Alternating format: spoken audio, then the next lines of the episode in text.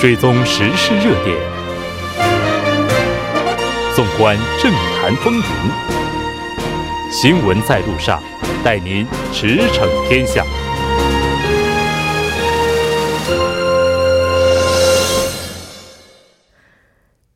了解最新热点焦点，锁定调频一零点三新闻在路上。接下来的半个小时呢，将为您带来此时此刻主要新闻聚焦分析以及百家谈。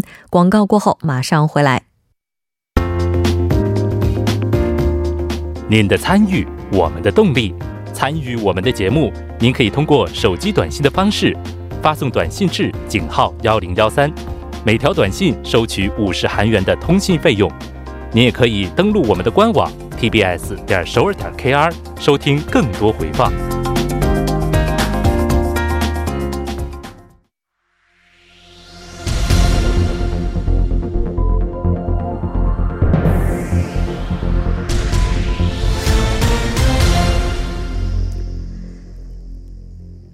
此时此刻，主要新闻。接下来把时间交给新闻播报员司空宽叔，我们稍后再见。下面是本时段新闻。韩国产业通商资源部通商交涉本部长俞明熙十一号召开记者会，表示，韩国政府决定就日本限贸措施向世界贸易组织提起诉讼。他表示，此举旨在保护韩国利益，避免贸易活动被政治目的左右的情况再度发生。他还表示，日本的限贸措施针对的是韩国大法院对劳工索赔案的判决结果。是直接瞄准韩国的歧视性措施。韩方计划向日本政府和世贸组织秘书处正式提出磋商要求。若韩日双方无法在六十天的磋商期限内达成一致，韩国将要求世贸组织设立专组，就此展开调查并进行裁决。下一条消息，据韩国统计厅十一号发布的数据。韩国八月份就业人口为两千七百三十五点八万人，同比增加四十五点二万人，增幅创二零一七年三月以来最高水平。失业率为百分之三，同比下降一个百分点。统计厅分析称，制造业、批发零售业以及四十到四十九岁年龄段就业人口跌幅收窄，带动整体就业人口增加。餐饮、住宿业的青年就业人口出现增长趋势。下一条消息，韩国副总理兼企划财政部长官洪南基十一号在经济对策会议上表示，在国内外困境中，就业人口增加是一个有意义的变化，这应该归功于政府推行的经济政策取得了效果。洪南基长官表示，制造业就业人口减幅在不断减少。服务业就业人数逐步增加，临时工就业人人数也开始回升。在此期间，政府出台了积极的财政政策，取得了一定成果。正式员工所占比例达到历来最高最高水平，雇佣已经取得量和质的改改善。但考虑到韩国经济下行风险将不断加大，政府将拟定进一步搞活经济活力的对策。下一条消息，韩国国立现代美术馆十一号举行记者会，发布著名影像艺术家白南准的巨型装置作品《多多益善》三年修复计划，力争二零二二年重新展出。多多益善于一九八八年落户国立现代美术馆，是一座用一千零三个显示器组成的十八米高电视塔，在白南准一座中规模最大。以上就是本时段新闻。接下来马上为您带来我们今天这一时段的聚焦分析。今天，韩国正式宣布向世界贸易组织起诉日本，强调日本在今年七月四号实行的对三种半导体材料出口限制措施，明显违背了 WTO 的自由贸易原则。那我们接下来马上请出今天的特邀嘉宾，来自建国大学国际通商专业的教授、副教授金旭，金教授，你好。你好，主持人，听众朋友，晚上好。那非常高兴和您一起来了解咱们今天这一时段的聚焦分析哈。那我们看到说，这个韩国今天呢是已经正式这个向 WTO 进行了申诉哈。具体的情况，我们请您来先介绍一下吧。那么今天呢，就是说这个韩国呢，针对呃近两个月以来呢，对于比较敏感的这种三种的这种半导体原材料，啊，它这个的日方的这种呃对韩国的限制啊，正式向 WTO 哦这个进行申诉啊，这个。拖了很长时间，那么今天呢，真真正的意义上呢，去向 WTO 去申诉这个事情，那么，那么这样一来呢，就是他认为呢，这是不是明摆的是，呃，违背了 WTO 的有关的自由贸易的原则啊？那么他提出的议案当中呢，会涉及到过去的 GATT 的第一条，就是 GATT 就是关贸总协定啊。那么 WTO 是关贸总协定。总协定呃演化而来的呃，那么以前 WTO 是一九九五年从关贸总协总协定转换为 WTO 体制，那么过去 GOT 呃呃 GATT 啊关贸总协定的一些规章制度呢，现在还是沿用一些的。那么第一条就是有关最惠国待遇问题，第二条呢有关的这个对 WTO 的对于啊一些。产品的数量上的这单方面的这个限制呃问题啊，这也是就有一个申诉的一个呃条款。那么还有这个第十 WTO 有个第十条有关贸易公平性的原则问题啊。那么韩方呢，主要呢提出这三点的要求，要求这个 WTO 呢予以重新的呃给给予一个这种仲裁，对吧？呃，这是呃从韩国政府正式纳入议程，并且 WTO 呃提出的这种议案啊。嗯，嗯是的。那我们看到韩国驻日内瓦代表处的相关负责人说，在今天上午的时候，已经向日本驻日内瓦代表部以及世贸组织秘书处发送了双边磋商的请求书。那这次韩国政府提出申诉，哈，就是日本它的限贸违背 WTO 自由贸易原则，主要依据又是什么呢？那么刚才前面也讲过，这就。从这个法律上、数量上啊，还有一个原则啊，还有最惠国待遇问题，还有贸易公平性原则。刚才前面都讲了，这是韩方提出的要求。那日方呢？那么他也是对于这个问题呢，他也肯定已经反驳，对吧？那么日方呢，会拿出这个 WTO 的第二十条有关战略性物资。呃，协议问题。那么，韩方的这种呃，这个有有关的这种半导体原材料，是不是用于北韩的这样的，对用于军事上这样的嫌疑？那么，这次这个这个也是韩日双方呃，就贸一个焦点问题。韩方是不予承认的，日方是有这种协议，因此呢，一直这个作为。呃，日方的一个反驳，那么日方呢会涉及到 WTO 的第二十条、第二十一条，那么认为呢有些战略物资的问题上，他有权利限制这个数量。那么这个问题呢，我想呢，呃呃，韩日之间呢，呃，既然拿拿拿到了 WTO，那么政府之间的接触是不可避免的。嗯，也就是说，目前韩方。提出来要求进行申诉，当然，首先目前进入的是协商阶段哈。那日方刚刚你也提到了，他就表示自己就采取限贸是符合有关规定的，并且呢也是给出来了依据，就是这个第二十以及二十一条。那现在日本政府这边官方的现在就非常明确的主张又是什么呢？那这个目前的主张也是啊，那么呃，这么我们第一次看到这个主张是七月二十四号。当时的日本嗯的这个呃叫驻日内日内瓦代表有一个一元纯一的代表，他当时就明确提出了这个呃这个不是 WTO 的议题范围之内的啊。那么这个纷争呢，呃责任也可能在于韩国，但是韩国这一块呢，也是呃日本这方这一块呢，就是说呃对于三种这个问题，他认为呢，他也不是完全的去呃。杜绝了它的，只不过是限数量，对吧？限时间，那么要呃进行啊呃，他明确的没说，但实际上呢，就非关税壁垒的一种手段去呃去做的嘛啊。那么因此呢，啊，他但是呢，韩方呢就肯定是认为这个是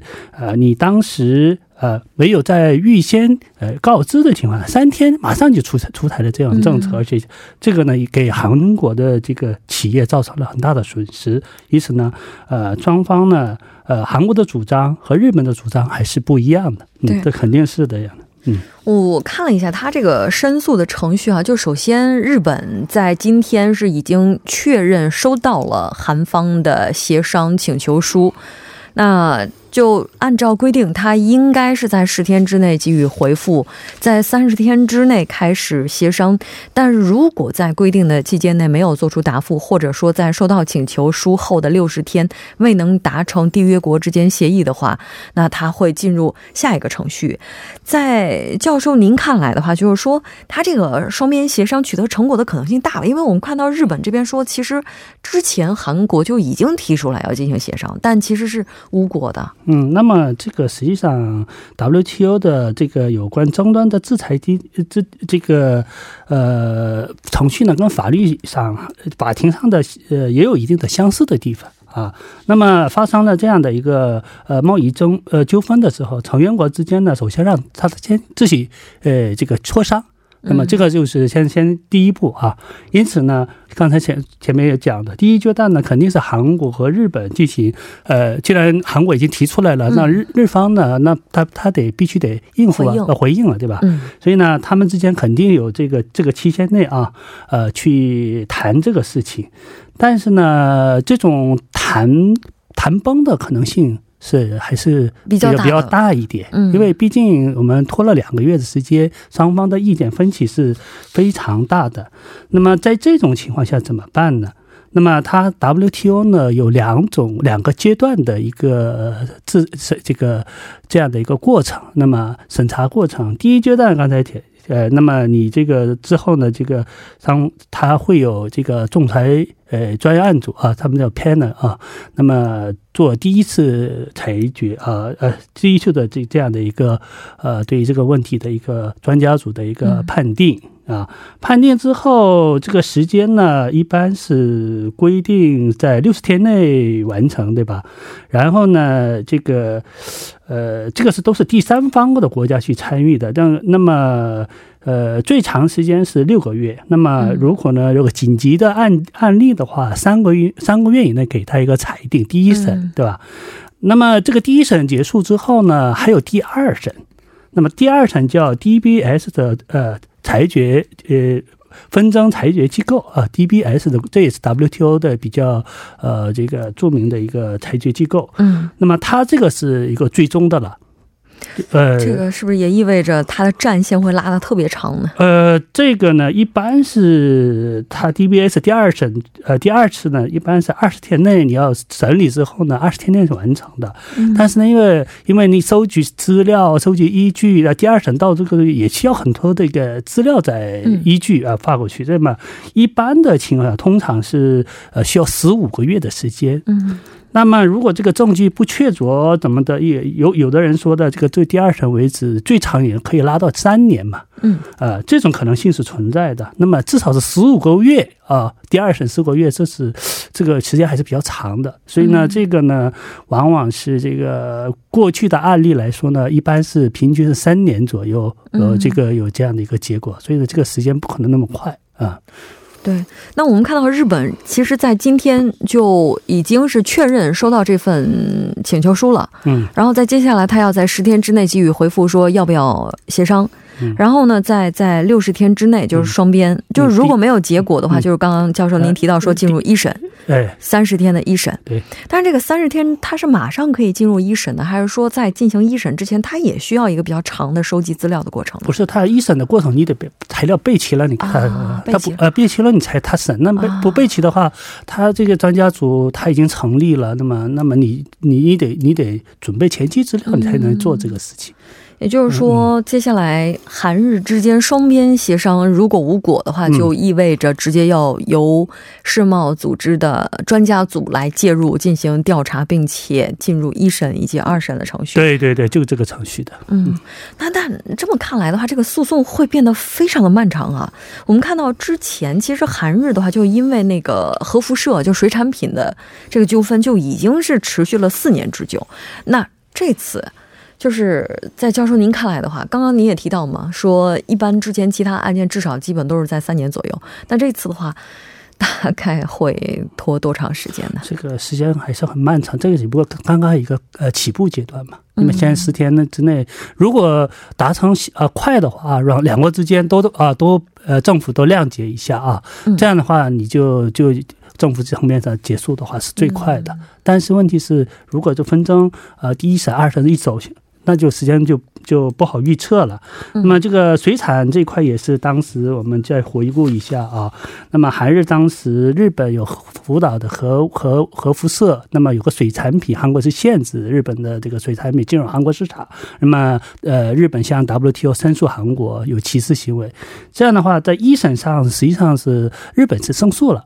嗯，呃，到二审的时候呢，还又。又反驳了，韩国又胜诉了，所以呢，这个这个过程是非常漫长。那么互有互有这个胜胜呃胜胜负的这样的一个情况。那么今天还有一个问呃一个内容，就是说，呃，韩国这边还有一个呃有关的这个 啊，呃。另外一个，今天韩国这个呃这边有报，有个是韩国对日本日本产的这个呃罚呃替罚啊，有一个一个这样的一个呃呃一个反倾销的一个呃纠纷。这也是拖了将近四年的时间嘛。嗯，那么最终结果呢？呃，就说呃，日方韩方呢认为韩方胜诉了啊。那么这个 WTO 二审到了二审之后，呃，其中的八项内容当中呢，呃，七项是认为韩国正确的，但是有呃一共九项人内容好像是啊。然后其中两项呢是日方是胜呃，他第二审是日方承认日方。呃，这块是有有一个有依据的，所以呢，到最终的这个裁决这个结果呢，啊，互有胜负。那么有的媒体上往往就这么说，有的时候韩国认为媒体认为我们胜诉了，而日方呢，刚才这个弃法问题上，今天的报纸这又说的日方是胜诉的，所以呢，韩方今天今天政府又说了韩方胜诉了。但是问题在于，嗯，日本的水产品的话，现在的话，它是可以进入韩国市场的吗？呃，日本的水产品现在具体的这个进入多少，那我也现在不是很清楚。因为我看到在今年中秋期间的话，就是有一些不良的商家就把这个日本产的一些水产品，就是贴上国产的标，然后再销售嘛。就当时看到的时候就在想啊，原来日本的这个水产品现在已经是可以进入。那是可能你看的是一个非法渠道的啊，非法渠道啊。那么你可能是正常渠道呢，还要。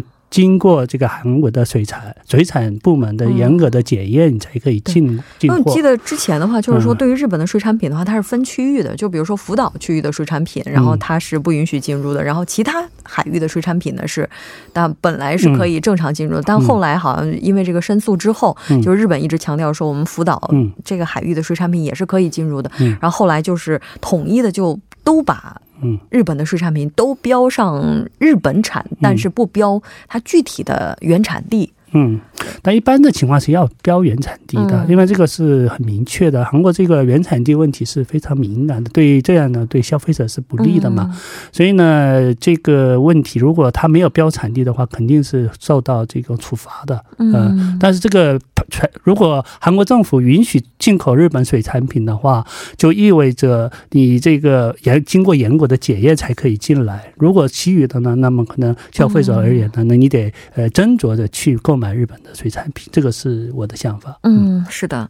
那当然，其实这中间可能还有一个非常大的变数，就是韩国技术的自主能力了。如果它的自主能力发展的速度非常快的话，可能这个诉讼它也会比较快的去结尾哈。那产业通商资源部在今天也表示呢，在第二十三届经济活力对策会议上制定了出口市场结构革新方案。那这个背景应该也就是现在的这个韩日贸易纠纷了吧？嗯，是的，这个。呃，因为不光是韩日贸易纠纷啊，那么最近韩国的出口，呃，这个份额呢，这个还是递减啊。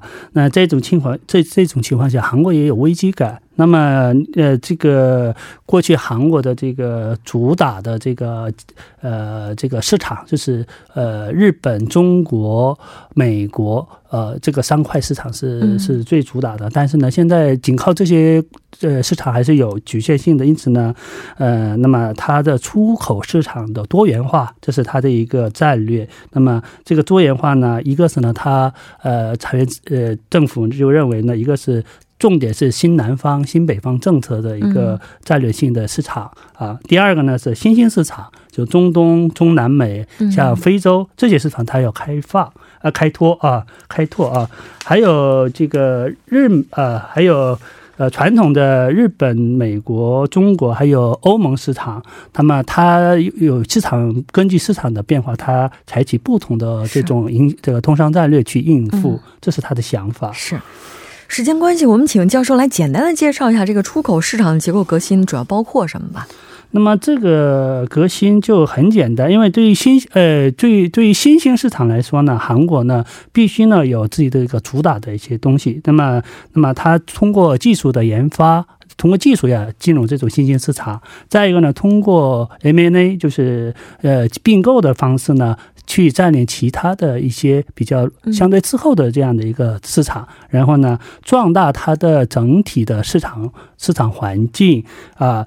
重呃重新打造的新的产业链，这是他的政府的一个想法。因此呢，在二零二二二年呢，他还有计划呢，就是说根据新南方的政策，还有中南美的等政政策呢，要重新要建第十呃十十个左右的这个 FTA 新的 FTA 的签署，这样的话来拓宽它的整体的经贸环境。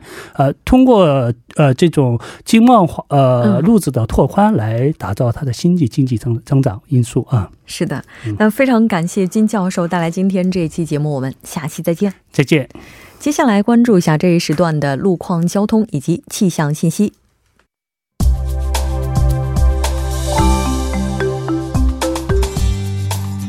大家晚上好，中秋节假期临近，返乡高峰期也如期而至。现在是晚间七点五十二分，我们来关注一下目前路面上的情况。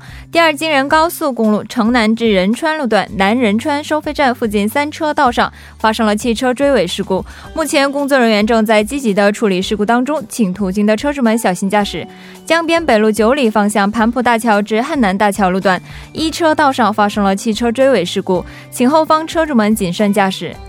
让我们来关注一下返乡高峰期的车程时间，以晚间八点为准，预计从首尔出发抵达大田的车程约为三小时十分钟，到光州约为五小时四十分钟，到大邱约为四小时四十分钟，到釜山约为五小时四十分钟。归乡途道路拥堵，还请各位听众朋友们注意安全驾驶。好的，了解一下明天的天气情况。明天凌晨，南部地区和济州岛有雨水天气，预期降水量约为五到十毫米。首尔凌晨气温将会维持在二十度左右，白天气温维持在二十六度左右。中秋节当天是以晴天为主的，利于交通出行。今明两天雨后光照强，昼夜温差较大，还请各位听众朋友们注意健康管理。来关注一下首尔市未来二十四小时的天气情况。今天晚间到明天凌晨多云，最低气温二十度；明天白天多云有阵雨，最高气温二十五度。好的，以上就是这一时段的路况与天气信息，祝您一路平安，我们明天再见。